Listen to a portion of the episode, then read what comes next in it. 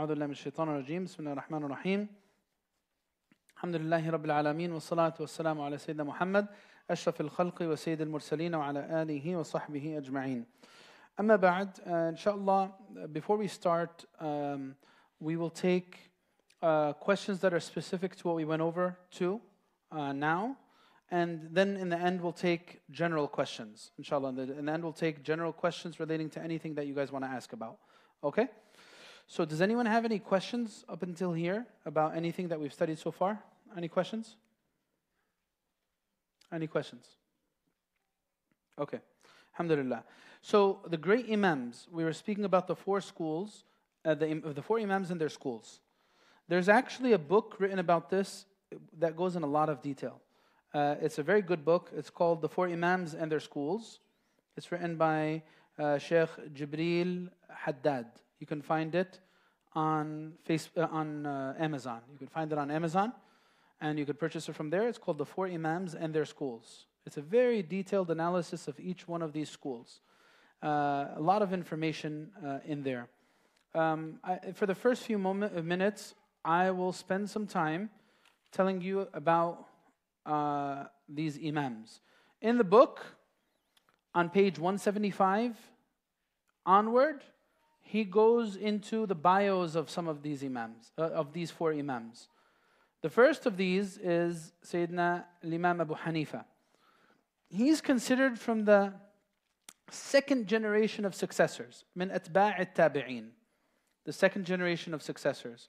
He didn't uh, he was alive during time of some of the companions but he did not actually meet them so who are the companions that he lived to their time period Sayyidina Anas ibn Malik Abdullah ibn Abi Awfa Sahl ibn Sa'd al-Sa'idi these are some of the companions that were alive and that of course that companion that I told you his name was actually not Amr ibn Wathila Amir ibn Wathila sorry Amir ibn Wathila but anyway um, uh, he did not meet any of the companions of the Prophet. Uh, some of them said he did, but in actuality, according to most, he is considered from the second generation of successors.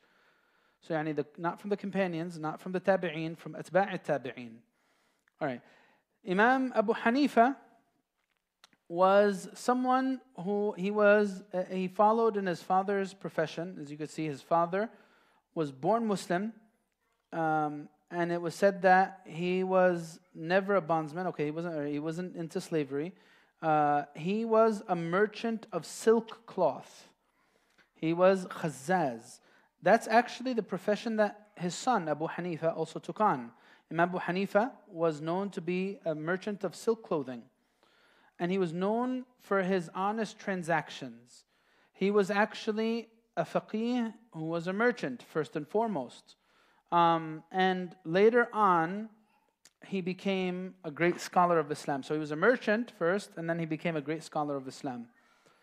And he was held in such high regard by the scholars of his time, like Ibn al-Mubarak. He said, "Afqahu nas Abu Hanifa." Um, they had, and, and then Imam al-Shafi'i himself said, "People are dependent on Abu Hanifa in fiqh. الناس في الفقه عيال على أبي حنيفة." Right? He had two main students. Who are these two main students? Abu Yusuf and Muhammad, Muhammad ibn al-Hasan. These are the two main students of Imam Abu Hanifa. And he was offered to be a judge for Kufa, but he refused. And he was struck because of his refusal by the, um, by the governor of Al Kufa. He was struck and beaten for refusing. Why did he refuse to be the judge? you will find a general sentiment among many of the great scholars of the earlier days. They wanted to be far, far away from the powers that be, from the powers of authority. Why? Because they were afraid that they would be forced into situations that would compromise their values and their beliefs. They didn't want to be in this type of situation. So they would avoid the doors of the khulafa. They would avoid this so that they aren't um, in a situation that forced them to say things that were not in accordance to their true beliefs and commitments. So he refused to tawali al-qada. He refused to be um, the qadi of that uh, of al-Kufa. And uh, a lot is said about the, you know im- these imams. They were examples in knowledge, and they were also examples in spirituality.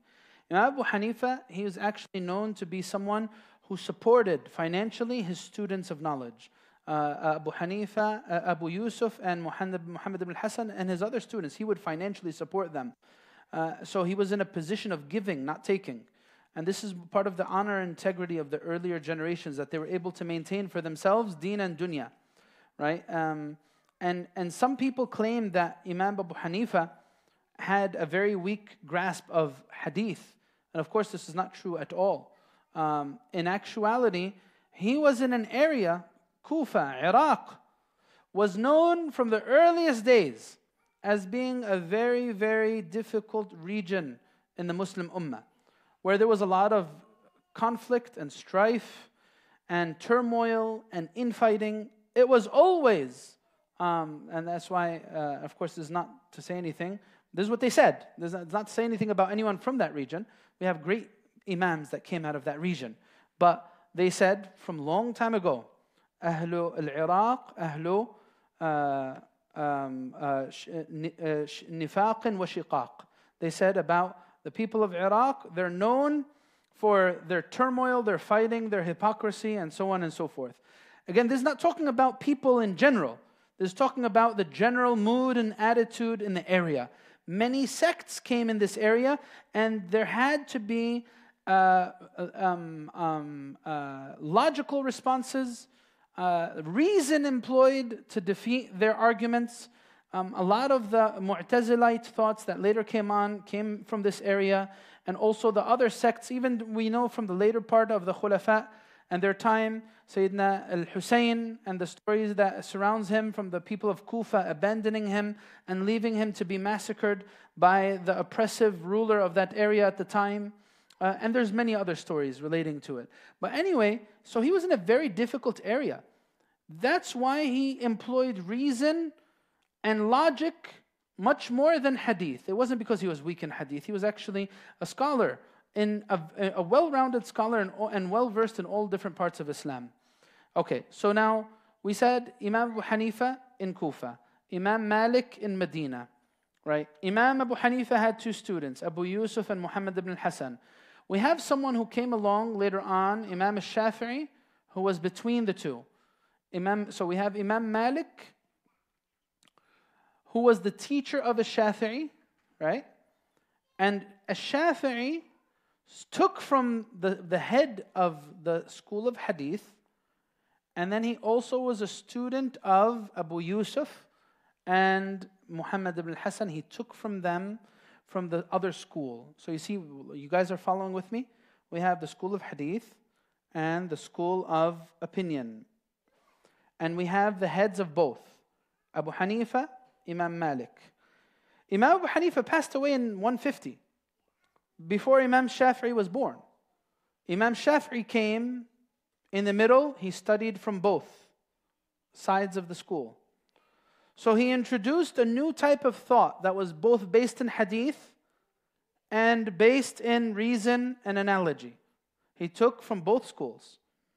And that's why uh, his madhab, as a third madhab, came unique between the two.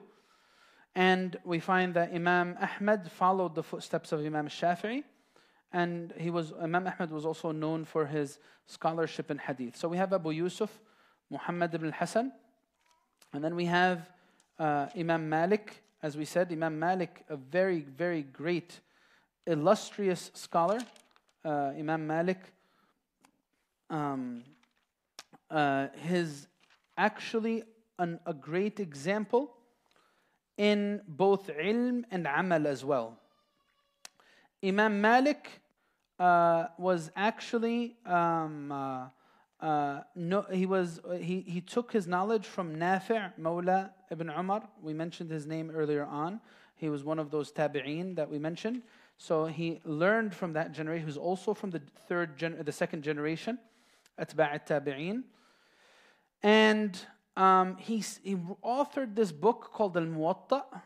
He spent 40 years putting this book together.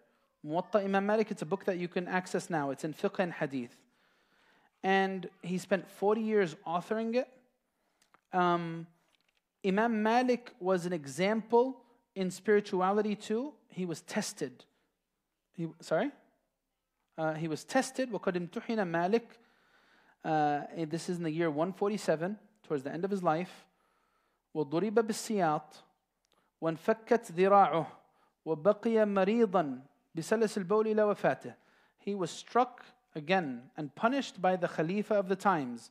And it was over um, a legal opinion that he had. The, the, the governor wanted Imam Malik to enable him, give him a fatwa that would justify something that he wanted. And Imam Malik refused to follow, so he struck him and he ordered that he be whipped to the extent that uh, Imam Malik's um, arms, he was paralyzed from his arms, right? And وَبَقِيَ مَرِيضًا And he, was, he stayed sick um, until the very last of his days. And, um, and it's a di- there's a difference of opinion as to why this was. One of, the, one of the opinions says that what happened was he gave a fatwa um, that uh, the talaq of someone compelled to give it is, um, is, is, does not count. And this, this upset the Khalifa at the time for, very, uh, for uh, specific reasons. Um, and, you know, so anyway, it shows you that the, the Imams, and the same thing with Imam Shafi'i, by the way, he was also tested in his faith. These Imams were Imams in deen and dunya. They were great models for the Ummah. They had to endure. They were committed to their messages. They strongly believed in what they upheld. And, and this is why we learn from their example, their great example. Imam al-Shafi'i, among the four Imams, so now we're on the third Imam, Imam al-Shafi'i, he was the only one of these four Imams who was from Quraysh. He is, uh, he's, uh, his origins go back to Quraysh. And he's actually Sharif from the, uh, his link goes back to the Prophet sallallahu alaihi wasallam.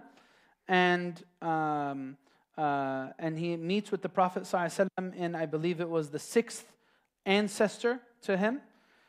Two of his ancestors were companions, Shafi' and Sa'ib.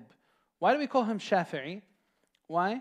Because um, he, one of his ancestors was named Shafi', and that was a Sahabi. He was so we have a Sa'ib, who was the father of a Shafi'. Uh, he was born pre-Islam, and he accepted Islam. His son, a Shafi' or Shafi' was born into Islam. His son Shafi' was born into Islam. Imam Shafi'i likes to be attributed to Shafi' because he was his ancestor who did not witness any part of Jahiliyyah, uh, any part of the pre Islamic times. So that's why he is referred to as Imam Shafi'i. Attribution to his uh, ancestor who was a companion of the Prophet and who witnessed Badr um, along with uh, his father As-Sa'ib. So uh, uh, Imam Shafi'i was born in Gaza actually. Uh, he actually was born in Gaza. May Allah subhanahu wa ta'ala uh, give relief to the people of Gaza. Allahumma ameen. And he made his way to study in Mecca and Medina. Right? He first went to Mecca and he memorized the Quran at a very young age. And then he was left to one of the Arab tribes in the rural areas uh, around. They're known as the tribe of Hudayl. He learned from them character, Arabic language, and he became a master of Arabic language, and he became a master of the Arabic values and uh, rimaya and uh, hunting and, um, and, and, and the general things that were taught in the Badia, in the rural areas. And then he came to Medina, where he was a student of Imam Malik, right? So he had a very young age. He went, in fact, the story says that um, uh, he, he memorized the book Al Muwatta of Imam Malik in nine days. He had, you know, brilliant memory. Again, when you don't have uh, Facebook or um, iPhone or uh, social media or TV shows, uh, you could do a whole lot, by the way. It's not like they were able to memorize these things because they were, you know, different. you know, it's because their brains weren't fried. You know, our, brain, our brains are like french fries, right? Because of all of the social media exposure that we get. You know, we can't even read more of a paragraph, more than a paragraph at a time because we're used to fast consumption of things. Again, our brains become fried because of what, you know, uh, what these gadgets have done to us. So Imam Shafi'i, he memorized it in nine days and he went to Medina and he wanted to um, uh, learn from Imam Malik directly. So Imam, he knocked on Imam Malik's door, and Imam Malik opened the door for him. And he saw a young boy. Was, Imam, I think he was like nine years old at the time. Young boy. He was like, "Okay, I'll bring you a teacher who will teach you. Uh, I'll, I'll bring you someone to teach you, one of my students." And he insisted, "No, uh, I want to read to you." He said, "I've memorized your muwatta." So he read to him al muwatta hadith after hadith, page after page, and Imam Malik was so uh, impressed with his great scholarship that he took him as his direct student and he stayed with Imam Malik until he passed away. And then he went and transitioned to Iraq and he learned from the people of Iraq.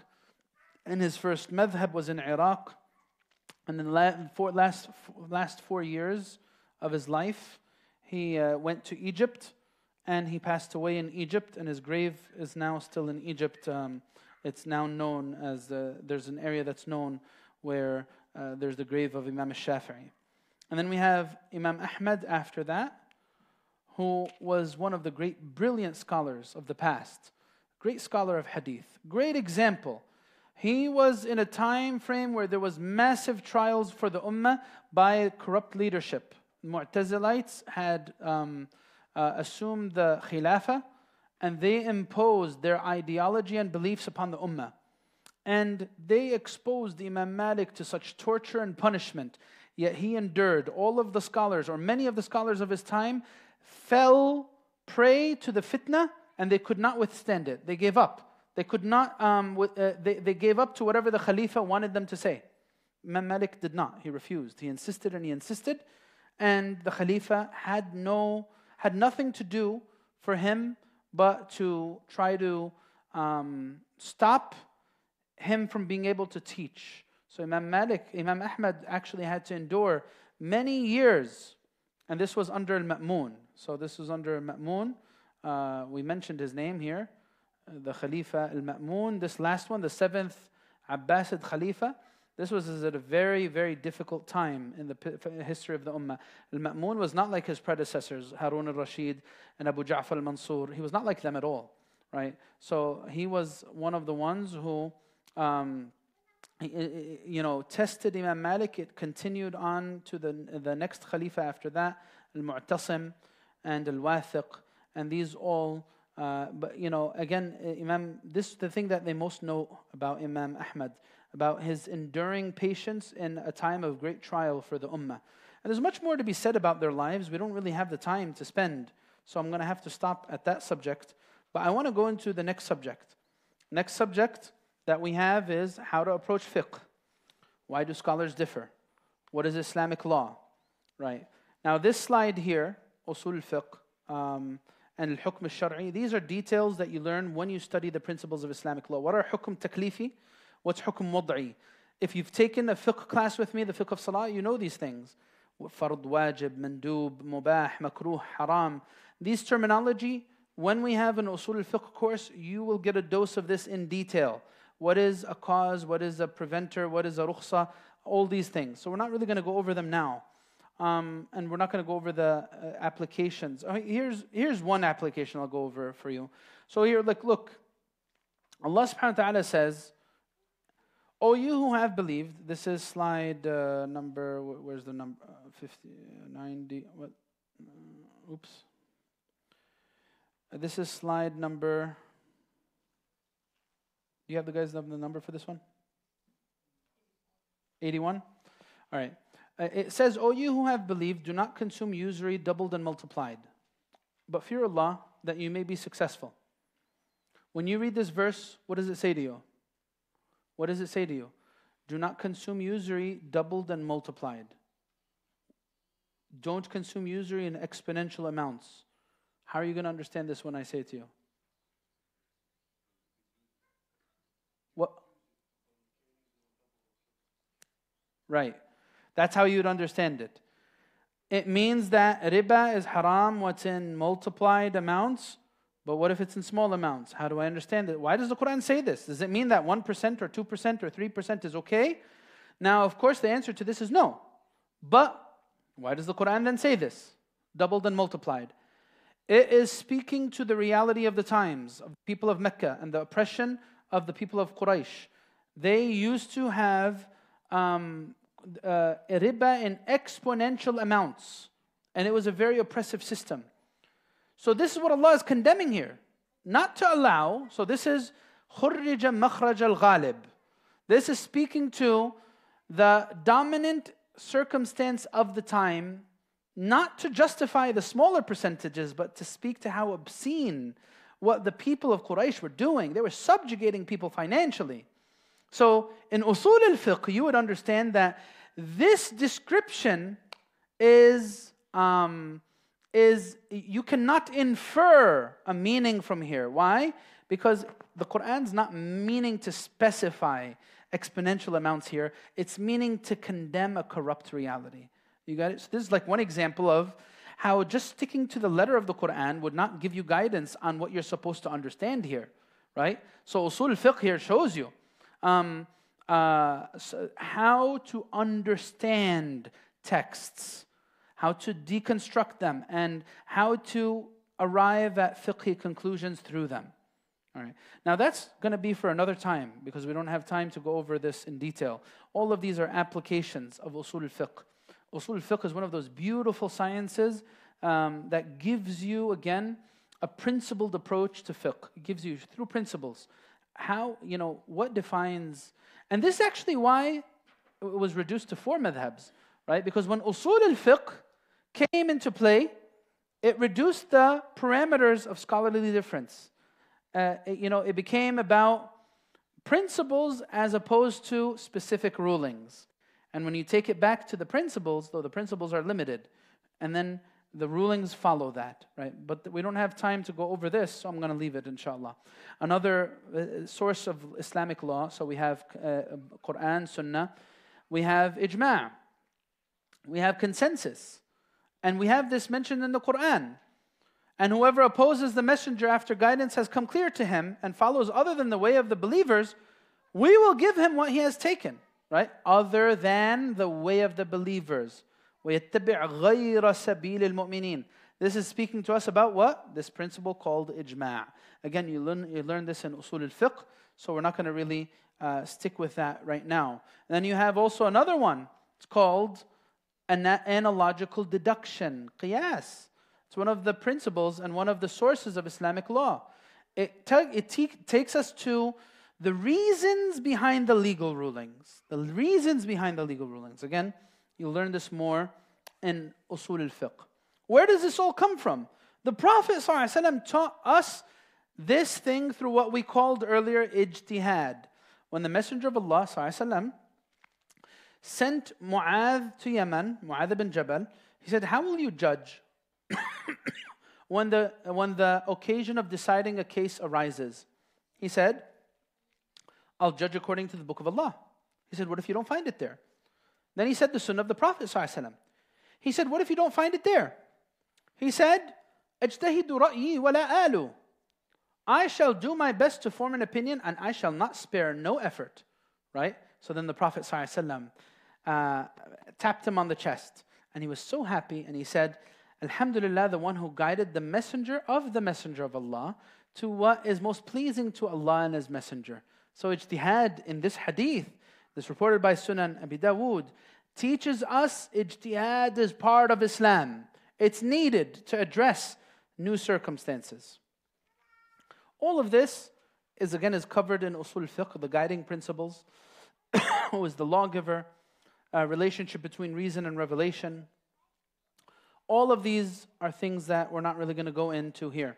Now, here there's an important thing on this slide, slide 89.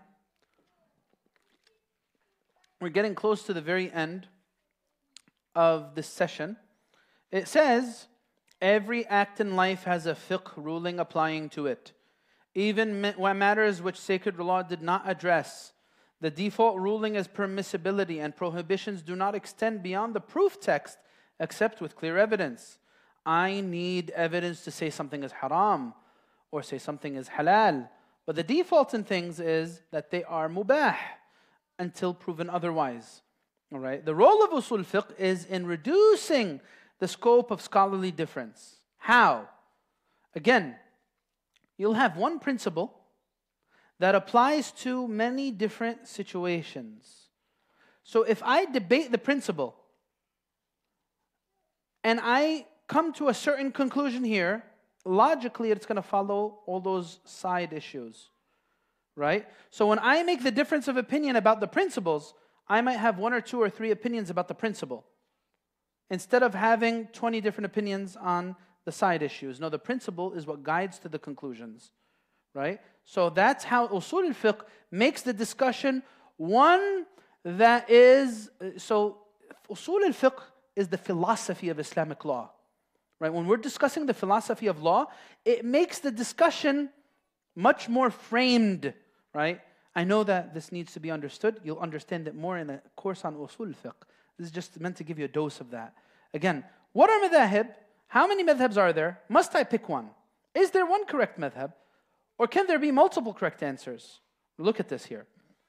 Madhahib are a product of the reality of the texts of the Quran and Sunnah. What does that mean?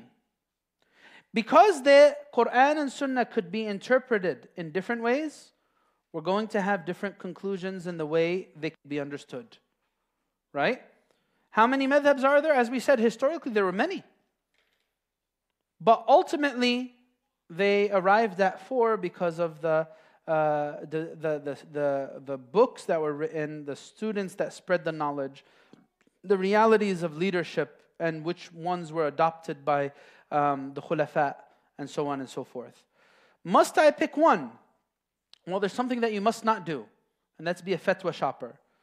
If you become a student of knowledge, in order for your knowledge to be consistent, it should be according to one madhab primarily. And then after this, you branch out. In certain situations, it's too difficult to follow this. I need uh, exemption. I need a form of ease. So I go to another madhab. After that, find looking for answers and looking for guidance. So they say that for the ammi, the layperson, they say ammi la madhab la. إنما مذهبه مذهب مفتيه. The layperson has no madhab. His madhab is the madhab of his mufti, whoever he goes to to ask fiqh questions. The student of knowledge, his madhab, or he should base his knowledge on one madhab, and then as he grows in knowledge, continue to expand after that. Now, here, look, they say that, we're going to come back to this principle actually, matters of legitimately scholarly differences are not subject to objection. Look at this, pay attention. How to approach fiqh. Whenever I'm looking at an evidence in Islamic law, I'm going to try to answer two questions. How authentic is it? And what does it refer to? What does it mean? How is it understood? How authentic is it? And how is it understood? In terms of authenticity, it's either certain, qat'i, like a verse in the Quran. If someone says, well, you know what? I'm not really sure if Surah uh, Al-Ikhlas is part of the Quran. Maybe it's not part of the Quran, right? Someone says this, what? They're not Muslim, right? If someone denies Surah Al-Ikhlas as being part of the Quran, they're not Muslim, right? Um, uh, I don't like Surah At-Tawbah. It's too aggressive, right? So, uh, you know, it speaks very, very harshly. I don't think it's from the Quran, right? I think some other people must have wrote Surah At-Tawbah, right? Someone says that, they're not Muslim, okay? Because it's certain in its authenticity. Then you have probable. Hadith is mostly probable in its authenticity. What does that mean? It's not at the level of the Quran. The Quran is generationally transmitted. The hadith, you'll find solitary narrations. You'll find sahih, hasan, and da'if. You'll find fabricated hadiths. They're not at the highest level of authentic, but they're still actionable and practiced, right? In terms of indication and how it is understood, now here you're going to find something interesting. What do you think? Is, the mo- is most of the Quran clear cut in its understanding? Yes or no? Say, raise your hand if you say yes.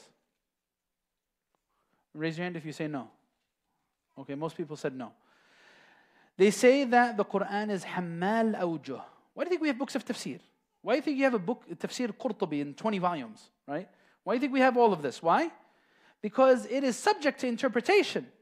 How do you understand that? Well, is it like, is, it, is this required or is this uh, recommended? Al-amru lil uh, is it, is it obligatory here or is it just urging me to do something?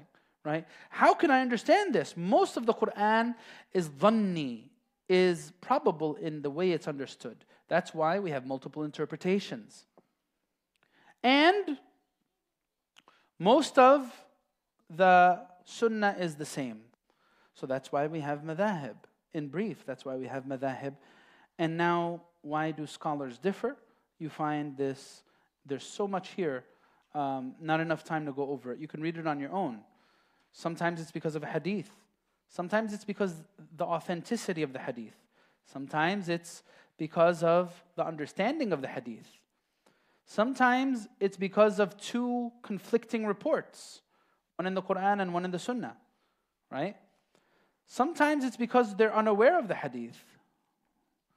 And you find examples for you throughout here. Um, and, and sometimes it's because of uh, one madhab being that saying that is general and another one saying it's specific, one saying that it's abrogated, um, uh, different methods in reconciling between the evidences. All of these are differences uh, of reasons why scholars differ.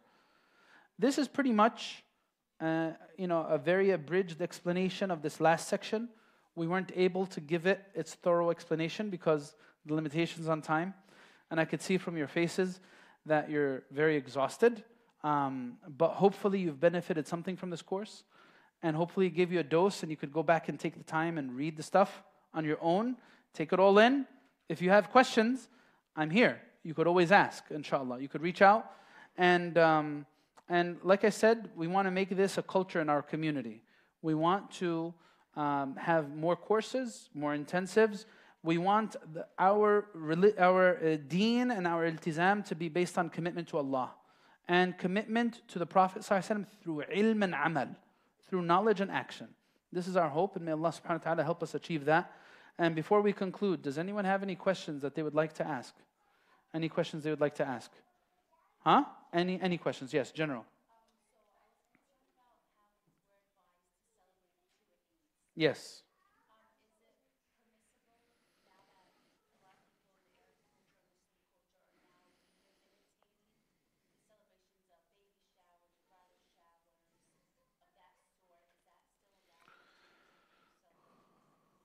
Look, um, uh, the, when it comes to celebrations, uh, it, it, it's, we're going to ask the question is it a matter of religious devotion? Is it a ibadah or not? If we're talking about a celebration that it's a form of religious devotion, then we're going to be very, very uh, restrictive in that. Like, can a Muslim go ahead and celebrate Christmas? No, of course not, right? Um, uh, what if it's something that is just out of convenience and culture, like a baby shower? Like someone has a baby, people want to give them a gift Nothing wrong with that whatsoever, right? Uh, what if it's out of convenience, like this past Thanksgiving? Um, people, it's the day off. People want to have a dinner as a family, and they've made it their own little subculture, right? They're not necessarily whatever. They might even like turkey, they might not like it, whatever it is, it doesn't matter. But the point is, it's a time that people are off and they want to take advantage of it. It's not a religious holiday. Uh, absolutely no issue with that whatsoever. When it comes to birthdays, now we start come, it's like sort of on a philosophical level, we need to be careful because there are certain things in birthdays that are not necessarily positive on a philosophical level, right? Now, of course, giving a gift to your child on that day or you know doing a nice gesture to them or like making them feel happy on that, there's nothing wrong with that but making it become where you're you know it becomes this uh, exaggerated uh, expensive type of thing that uh, exhausts people um, it, that's something that's against that's not something that's recommended or encouraged. Yeah.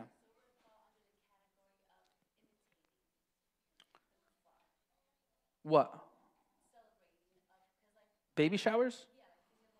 No. No, it's not a matter of worship, so it's not going to be a matter of imitation. If it was a matter of worship, then we're going to say, yeah, it's a matter of imitation. Birthdays, borderline. You'll find some people who have aggressive takes against it, and then other people who have a middle opinion on it, and you know you'll find different takes on it. But that's the that's what we go back to. Yeah. Yes.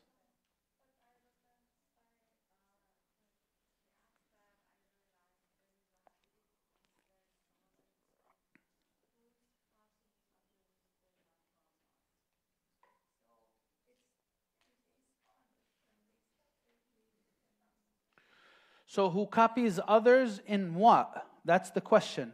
Now, like, so for example, uh, if we, I'm from a certain country and we have an Independence Day, and we want to make this great festival because we're remembering our independence from our oppressive rulers, right?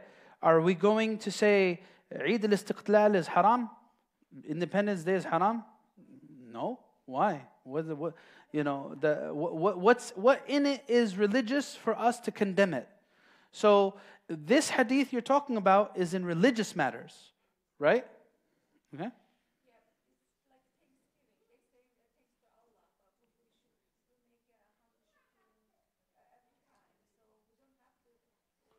So, like I said, Thanksgiving depends on like why, why is someone celebrating it?